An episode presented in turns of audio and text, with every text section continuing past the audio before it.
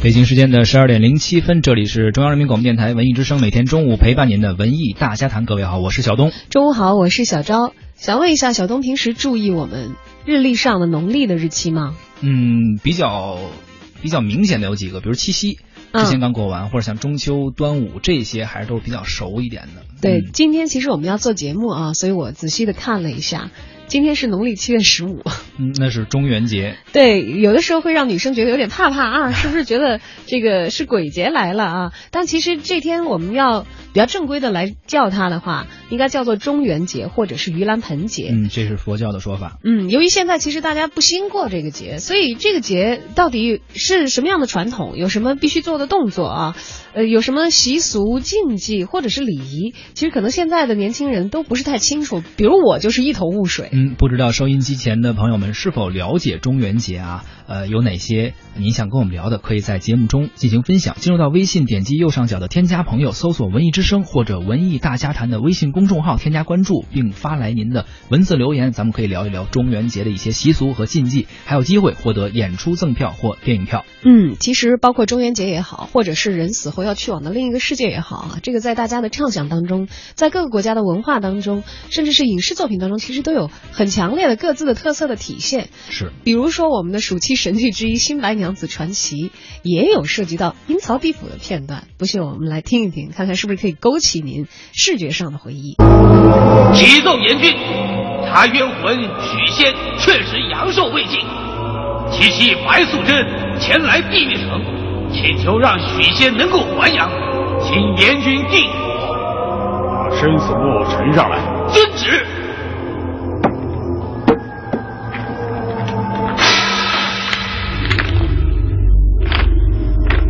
查证属实吗？确实无误。哦，许仙，在。既然你阳寿未尽，本王就准你重回阳间。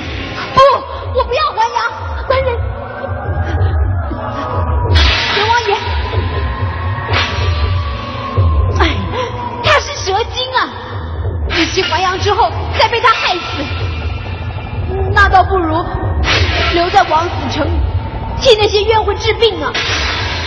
快，启禀年君，今日是白素贞是奉了观音大士点化，为了要报许仙这八百年前的救命之恩，才化身与许仙结离的，所以我绝不会害他的。哼，白素贞，不管你是报恩还是报仇，这一切与本王无关。牛头马面，在，把他送到淮阳道，让他返回人间去。是是。不要，阎王爷，我求求你，我求求你，我不要还阳啊！我不要还阳，我求求你，阎王爷！感谢阎君成全。阎王爷，白素贞，本王是遵从天命行事，不过，阎君有何吩咐？白素贞，你跟许仙重回人间之后，要把今天在地狱所见的一切全部忘记，否则泄露了天机，将会受到雷击之祸。切记切记！谨遵阎君法谕。不要！不要！不要！不要！不要还阳！不要！许仙，阎王要你回阳间，谁敢留你在地狱？你就赶快回阳去吧。哎，我们熟悉的影视剧的片段啊，把我们带到了今天的这个主题当中。当然了，那是影视剧为大家塑造的，他们所认为的人死后的一个世界。嗯、当然有我们传统文化这些根基和来源啊，所以大家很容易去理解。但是真正的在我们的活着的人的界别，在我们这个古老的国家。中元节、盂兰盆节，它真实的来源又是怎样的？各地的民众们又是怎样来度过这个日子的呢？今天文艺大家谈特别邀请到了戏曲民俗研究专家、北京民俗协会理事长张卫东先生，来跟我们大家一起聊一聊中元节到底是怎么回事儿。首先要欢迎我们的张老师来到节目里，张老师您好。你好。呃，我我们先问问这个名字的事儿吧，哈，这个叫法，有人说七月半，有人说这个中元节，有人说鬼节，其实指的都是今天，就每年农历的七月十五。所以这个，呃，它的官称，它这个名字应该怎么说是比较好，而且又是什么样的一个来源呢？它这个名字呢，就是针对着不同的信众，有不同的敬畏的称谓。比方说中元节。中元节呢，它是中国土生土长的道教传承下来的名字，叫中元节。这个道教是从道家发展来的，道家呢是先秦以前中国古代的民间俗信，呃，黄老的崇拜。那么一切的礼仪呢、科仪都是来自于呀儒家倡导的周礼的传承，而后呢，逐渐呢就被一些宗教所沿用了。那么道教呢一直沿用中元，那么除了中元以外呢，还有上元节，还有下元节。上元灯节也就是正月十五。对，正月十五呢是道家的呃一位福神。叫这个上元一品赐福天官的诞辰日，嗯，那么叫天官。那么七月十五呢是地官，地官的诞辰日啊。这个到了这个呃下元的时候呢是水官，水官下元是十月十五。那么这是天地。水三观，三观呢，它是主宰着人间的福祸啊。那么天官呢是赐福啊。正月十五，所以咱们叫闹花灯。那么七月十五呢，这地官就赦罪，哎，呃，这个是把这个各种的罪啊，在阴间赦了。而十月十五呢，水官是解危，十月十五是解危的，解危解危的，呃，那这个属于中国土生土长的这种民间信仰的习惯，所以呢，定位成中元节，呃，称之为鬼节呢，是因为呢要渡鬼，而渡鬼呢是受这个佛教的影响，而佛教呢原来没到中国。东汉末年来到中国，来到中国，他来的时候呢，没有经卷，就是苦行，语言也不通。当时中国人呢也不信，那怎么办呢？他利用了中国很多的民间俗信呢，呃，招揽一些信众。后来慢慢的由中国呃核心的这些啊这些信众们。逐渐的呢，就承认了这个佛的这个道理。那佛呢，本身呢又跟中国的风俗，呃，这个结缘，有有很多的宗教故事。所以呢，这一天呢，呃，是这个佛的欢喜日，也是僧众的叫啊自资日。所谓自资日呢，就是从七月十五以后。这个佛教的这些僧人们啊，就可以呢免除了以前在庙里修行的各种的戒律，可以这个呃自己自由一些了。所以是从这天开始呢，僧人们他有有一个呃自由的开端。有点像一个放假的意思，呃，差不多。当然还得要修行。所谓叫自资呢，不是说呃随意的意思。他该修行还修行，就是在十五以前呢，是在庙里头有着严格的戒律。那这样呢，等于呢，这个呃七月十五啊，七月半呢，鬼节呀等等的这些呃迷信色彩呢，都大部分是由民间信众啊来这个。呃，延伸出来的，实际上按照中国古老的信仰崇拜呢，就是信仰天地，信仰天地黄老崇拜呢，这七月十五呢，就是一个呃中原祭奠这个前人的这个亡灵，祭祖啊。那么三大祭祀日，那么第一是清明寒食节，第二是七月十五这个中元节，再有就十月一日。阴历十月初一，这个送寒衣，寒衣节，这个三个这个追祭的日子，在这个周礼上，包括这个曾子这个所做的《孝经》，就是孔子说曾子写的这个《孝经》的末一章上，也写了这个春秋祭扫。那么实际上两季，一春一秋，而秋季祭扫呢，就放到十月一日了。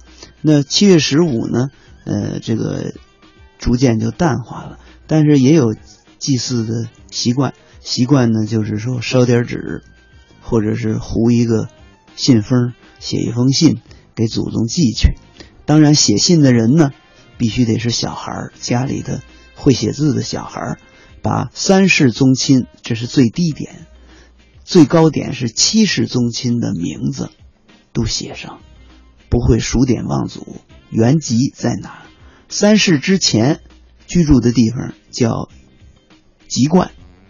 三世再往上七世叫原籍，而当世出生的城市叫出生地。嗯，这是古代的一种分法，不是说呃我在北京出生，我就是北京人，嗯，不是这样。其实现在我们经常也会聊到说你原籍是哪儿，祖籍是哪儿和你出生地是哪儿。对啊，这这么沿袭下来的。对，说到这个地方，因为其实自古以来咱们国家就是一个大帝国啊，这个地域上的差异很明显。那不同地方的人呢，他们过节的风俗和礼仪其实也有很大的差异。是，所以还想要请教一下张老师，中元节在我国各地啊，他们的过法都有一些什么样的不同？都各自有什么特色呢？啊，咱们先说宗教类，宗教类呢，当天呢，这个道教呢最为兴盛，呃，它呢是这个以全真教派和这个天师教，啊，全真教呢是这个龙门派，呃。全真七子丘处机闯的，他们呢是像佛家一样，这个呃不娶妻，啊住在庙里苦修，啊修仙，嗯，他们做的这个是呃要做一个道场，这个道场呢也有堰口啊来超度，啊那个火炬道就是天师派，就是张道陵在这个。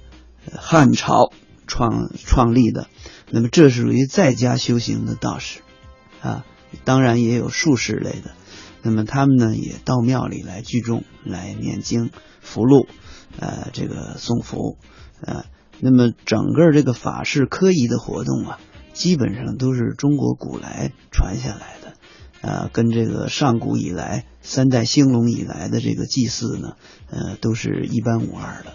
而佛教呢也如此，佛教的科仪呢大部分也是来自于中国古圣传下来的。那么这个时候呢，就佛教呢就是叫盂兰盆会、盂兰盆经。那么讲的是一位故事，故事就是木莲僧救母的故事。这个木莲救母呢也有戏剧。那么这时候呢要演应景戏，就演什么呢？叫劝善金科、坤义大戏。这个戏呢。当年在咱们北京呢，这个现在的北大医院后身有个庙叫旃檀寺，旃檀寺呢有这个酬神的戏，就要唱这个坤义大戏啊，劝善金科，也叫木莲救母。后来呢，地方戏呢也移植演，那么在地方上有这个木莲戏，呃，梆子京戏呢也有，就变成小折子戏了，写的是这个呃富罗卜。得道啊，木莲僧这个故事，呃，那么这个事情的根源在哪儿呢？真正的佛陀是什么样子呢？这还得从梁武帝说起。这个梁武帝呢，好佛，好佛呢，啊，他活了八十多岁，呃，一件衣服穿了六十多年，被子盖了好几十年，一天一瓢饮，全朝廷的人都好佛。那么这时候呢？他为了信众们信佛呀，他就在七月十五这天呢，就搞了叫水陆道场。那个意思，你信佛的时候呢，啊，这个我可以念经超度；你过世了，我超度呢，你也能够传到彼岸，就是为过世的人追荐。那么这就是佛道对这个七月十五的这个崇拜。嗯，佛教和道教，道教对，这是中国以前自古以来就是最强大的两支民间信仰啊。是，咱们本土的以及后来外来以后受到本土文化影响的。那么老百姓其实，在度过这个嗯七月十五，嗯，算盂兰盆节也好，还是中元节也好，会有一些自己的具体的一些方式。不同的地方啊，会有一些自己的民俗。对，讲到大家都要祭祀，但这个可能南北方就会有一些差异。甚至我其实经常会看到，在我们的呃一些。影视节目的画面里头会看到有人在七月十五的时候随水而居的人，可能那个时候会放河灯。其实我并不知道这个是一个什么意思。这个差异的根源呀，来自于啊北金南宋，因为中国因黄河、淮河这个流域出现的战乱，金朝打过了黄河，到了淮河为界，南边就是南宋朝，北边是北金朝。那这样来讲呢，两地呢割据了一百多年，风俗就有变化了，而且呢气候也有差异，因此呢各种的祭奠方式，啊，那么这样呢也形成了文化的差异，就是书画讲究南北宗，嗯啊，那么我们戏剧这一行讲究南北曲，啊，这个政治的中心呢，一个就是在北京，一个就是在杭州。啊，那这样呢，在杭州这边的佛呢是水陆道场比较兴盛，兴盛一些。嗯、而北边这边呢是民间俗信比较丰富，三教圆融的思想比较多，佛道儒都供在一个庙里，嗯，和尚老道都阿弥陀佛，这种事情也有。那这样的话呢就很丰富了，相互之间的科仪呢也有所啊呃这个哎交融。那这样，民间的信众呢也就不一样了。家里头既供了佛，也供一个天地观三观，供完了呢，佛道都信了啊。那这个《东京梦华录》记载啊，呃，从这个七月初七乞巧节开始，商家就开始准备了各种的祭物啊，衣帽。呃，明清的一些资料显示呢。啊，西南有很多的人呢，从七月初七开始打扫家里，把祖宗牌位供出来，老人生前喜欢的字画啊、玩具呀、还有一些他用过的东西，一直摆在家里祭。从七月十三、十四、十五这三天啊，这个早晨、晚上都要上供、敬茶、敬香、奠酒。到七月十五晚上呢，还要送老人归位回宫。除了送老人归位回宫呢，也有上坟的。这个说的这个老人就是家里故去的始祖。嗯，所以中国人民的信仰呢，一直没有按着标准的宗教的这种虔诚的迷惑型的信仰。中国人的信仰就是历史，就是宗亲崇拜，这个信仰是高于一切的。啊，当然外部的宗教信仰、唯心的信仰都是有的，但是谁也不能忘记自己的父母。这其实才是我们传统文化本源当中，可能胜过道教也好，胜过佛教也好，一切宗教在中国影响最深。只要有汉字流通的地方，因为在汉字面前无法妥协。嗯，刚才讲到了是这个节的一个过法啊，对，不同的宗教合一的一个节嘛。说的其实我觉得这也是儒家思想在我们老百姓。心目中的一个体现，包括对我们这个呃去祭祖这个孝道的体现，有很多网友啊也在呃给咱们那个张老师留言，他说他们也看过您提到那个剧目啊、呃，佛教色彩很浓重的这个劝善剧啊，您刚刚说跟您在互动，网友寻龙望月，还有很多网友都是在听广播，听您讲了一些民俗，以前不太了解，听您说完之后还是非常的有知道里面的门道是怎么回事儿。当然了，今天节目因为时间有限呢，我们没有办法把我们心中的疑惑一一的都请张老师来给我们解释。但是张老师在这方面是有一些专注，而且经常会有在媒体上曝光的机会。所以我们今天节目马上要结束了，对此感兴趣的朋友们，呃，需要通过什么样的途径才能够了解到张老师这方面的研究成果呢？啊，这个我原来写过一些书，写过一个喜庆堂会呢，是关于过生日的事。喜庆堂会，对，这本民俗的书子是在九十年代末就做了。啊，这很早出的。那么虽然是喜事儿呢，这里边也提到了一些，就是有一些老人活着要看到自己死了怎么样，所以活人办丧事。嗯，呃，在七月十五也有这个事儿。好的，我们了解死亡其实是为了更好的生活，不管是从前还是现在，这一点其实从来都没有变化。